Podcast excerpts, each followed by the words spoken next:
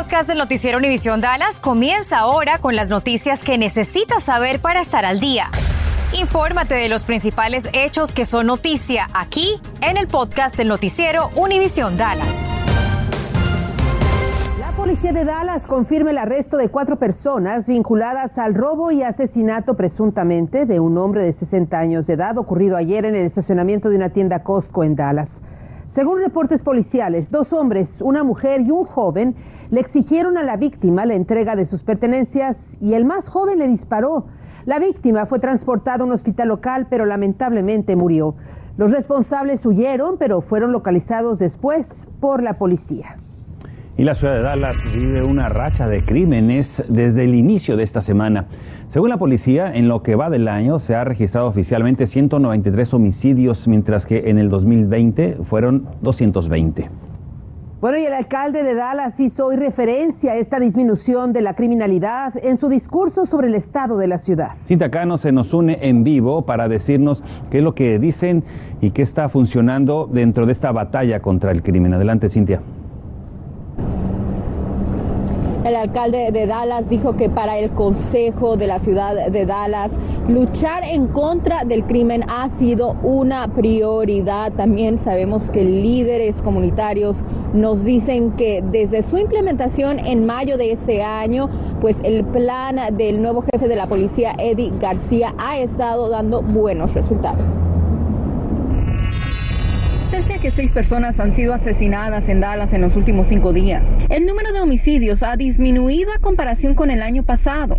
En lo que va del 2021, la violencia ha cobrado 193 vidas, a comparación con los 220 homicidios que se reportaban en el 2020 para la misma fecha y estamos en, el, en, la dirección que tenemos que ir.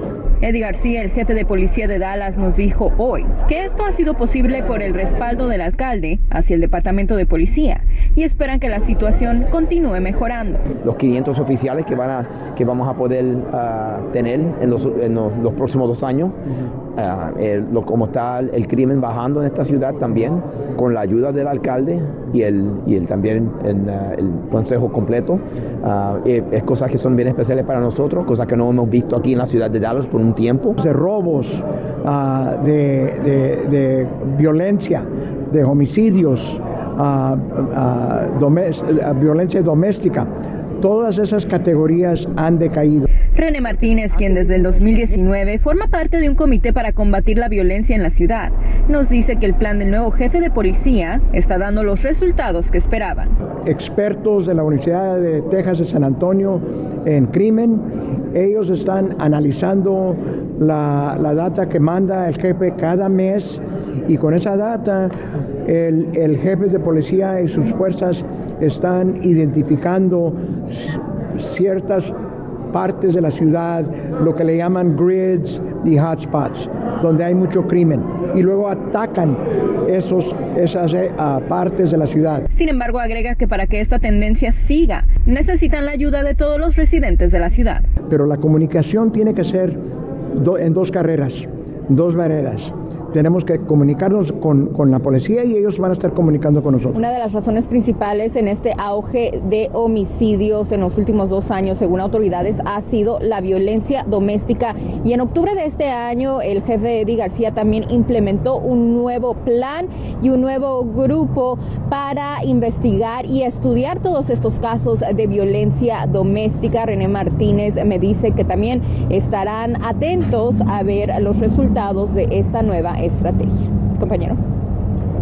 Gracias, Cintia. Continuando con el tema de la criminalidad, la policía de Dallas identifica al sospechoso de haber protagonizado el sábado pasado un tiroteo sobre la carretera Northwest Highway. Su nombre es Miguel Ángel Chávez López, de 50 años de edad. Un hombre y una mujer fueron baleados en el estacionamiento del 6401 al este del Northwest Highway. Pese a que ambas víctimas fueron transportadas a un hospital del área, la mujer falleció. La policía investiga las circunstancias o motivos que llevaron a este ataque a tiros. Crime Stoppers ofrece una recompensa. Crime Stoppers ofrece 5 mil dólares de recompensa por información que lleve a la ubicación de él o los responsables de haber baleado a un conductor en Garland. El pasado 17 de noviembre, la policía acudió a la volcadura de un auto Nissan Altima color blanco sobre la cuadra 1100 de Rosewood Hills Drive. Cuando paramédicos atendieron al conductor, un hombre adulto, se percataron de que había sido baleado. Lamentablemente murió después en un hospital. Este caso está siendo ahora investigado como homicidio. Y en estos días los autos usados están muy bien cotizados debido a la escasez y lo tardado que es conseguir uno nuevo. Por lo mismo, la oficina del alguacil de Dallas advierte que debe tener mucho cuidado de que el coche que compre no sea robado o reconstruido. Si tiene dudas, llame a la oficina de la Fuerza Especial contra el Robo de Automóviles del Norte de Texas. El teléfono es el 214-653-3430. El Distrito Escolar de Dallas ofrece hasta 3.500 dólares a sus empleados para retenerlos para el próximo ciclo escolar. Este incentivo es para motivar, motivar al personal necesario para que siga educando y sirviendo a la comunidad estudiantil. Se pagará en tres fases. La primera de 500 dólares a partir del mes de septiembre, cuando inicien las clases. La segunda en diciembre y la tercera en mayo del 2023. Para los empleados que son parte de la iniciativa de excelencia, el monto de este incentivo se basará en lo que llaman el nivel de eficacia. Las muertes por sobredosis de drogas superan los 100.000 anuales por primera vez. Estos nuevos datos de los Centros para el Control y Prevención de Enfermedades sugieren que está, este es el peor momento en este tipo de epidemia en el país. Los investigadores dicen que el nuevo récord está impulsando por el abuso de opioides y también de opioides sintéticos, principalmente el fentanilo, que causaron casi dos tercios de todas las muertes por sobredosis de medicamentos en el periodo de 12 meses que terminó en abril de este año. Y si usted sabe de alguien que quiera salir de este infierno de las drogas, hay una línea de ayuda para el tratamiento por abuso de sustancias en Texas. Marque el 866. 971-2658 está disponible las 24 horas del día, los 7 días de la semana. Si aún no se ha puesto la vacuna contra el coronavirus o la influenza, el próximo domingo podrá suministrárselas en el Parque de la Feria sin costo alguno. Disponen de las inmunizaciones de Pfizer, Moderna y Johnson Johnson, primeras, segundas y hasta terceras dosis. También están aplicando las inmunizaciones para niños de 5 a 11 años de edad, siempre y cuando tengan la autorización de su padre de familia o tutor. La vacunación, tome nota por favor, agéndelo, inicia el 21 de noviembre y de ahí en adelante los domingos, de 10 de la mañana a las 4 de la tarde a través de autoservicio en el lote 13 en el Parque de la Feria y aunque no se requiere sacar cita previa, bueno, recomiendan un preregistro. Y en Noticias 23 le hemos reportado la preocupación de las autoridades por el brote de coronavirus, pero ahora la alerta es por sarampión. Y es que más de 22 millones de niños no se suministraron la vacuna el año pasado y ahora las autoridades temen contagios masivos. Pero, ¿qué es lo que sucede en nuestra área aquí en el norte de Texas? Laura Cruces, ¿debemos preocuparnos? Los porcentajes de vacunación en el estado son altos, pero me dice el pediatra Pablo Anglas que en su consultorio ha estado lento. Le advierte a los padres que no pueden descuidarse. Hemos visto un decline de, inmunizaciones. Me cuenta el doctor Anglas que debido a la pandemia muchos no quisieron ir a las clínicas. El año pasado estaba muy, muy, muy lento. Ya están viniendo, ya están volviendo. En 20 años, las autoridades no habían visto una cantidad tan grande de niños sin vacunar contra el sarampión. En el 2020, más de 22 millones de bebés no recibieron su primera dosis. 3 millones más que en 2019, por lo que los CDC y la Organización Mundial de la Salud advierten de posibles brotes. Las más recientes cifras de contagios en Texas son del 2019, 22 casos en 12 condados, 5 de ellos en nuestra área. Para el año escolar 2020-2021, la vacunación de sarampión se ubicó en el estado en 95.29%. Un niño se pone muy mal, es, es una gripe muy fuerte con problemas de convulsiones, de neumonías y pueden, pueden fallecer si no tienen la inmunización. En un Facebook Live les consulté sobre la vacuna de sarampión y surgió esta pregunta. Si no lo hice, ¿cuándo debería hacerlo? Lo más rápido que se puede. En realidad no, ya no hay fecha. La vacuna conocida como MMR, que incluye la rubiola, se aplica al año y a los cuatro años. Y si ya tiene cinco años y puede vacunarse contra el COVID, ¿puede juntarlo con la del sarampión? La inmunización del flu,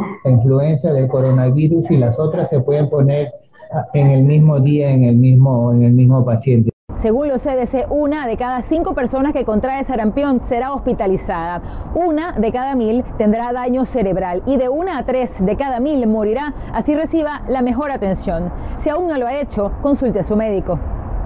Laura Cruces, Noticias Univisión 23. En vísperas del Día de Acción de Gracias, los Texas Rangers ofrecerán boletos a tan solo 10 dólares para los aficionados que quieran asistir a un juego de pelota en la temporada 2022. Es una promoción que se va a llevar a cabo del 26 al 29 de noviembre.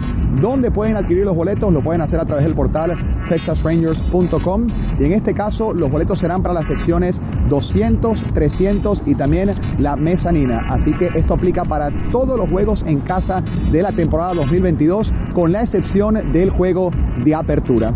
A propósito del Global Field, el estadio de los Texas Rangers, pues bueno, durante los próximos tres días se va a convertir en una sede de fútbol americano de preparatoria. Así es que se van a llevar a cabo partidos de playoffs. Mañana Frisco ante South Oak Cliff, el viernes Allen ante Lake Highlands y el sábado tres partidazos. Cedar Hill ante Tyler Legacy, DeSoto ante Rockwell, Midland Legacy estará chocando ante South Lake Carroll.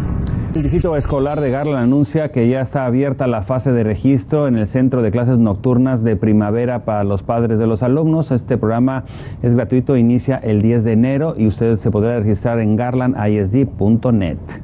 Nos vamos, gracias por su atención y compañía. Gracias por escuchar el podcast del noticiero Univisión Dallas. Puedes descubrir otros podcasts de Univisión en la aplicación de Euforia o en univision.com diagonal podcasts.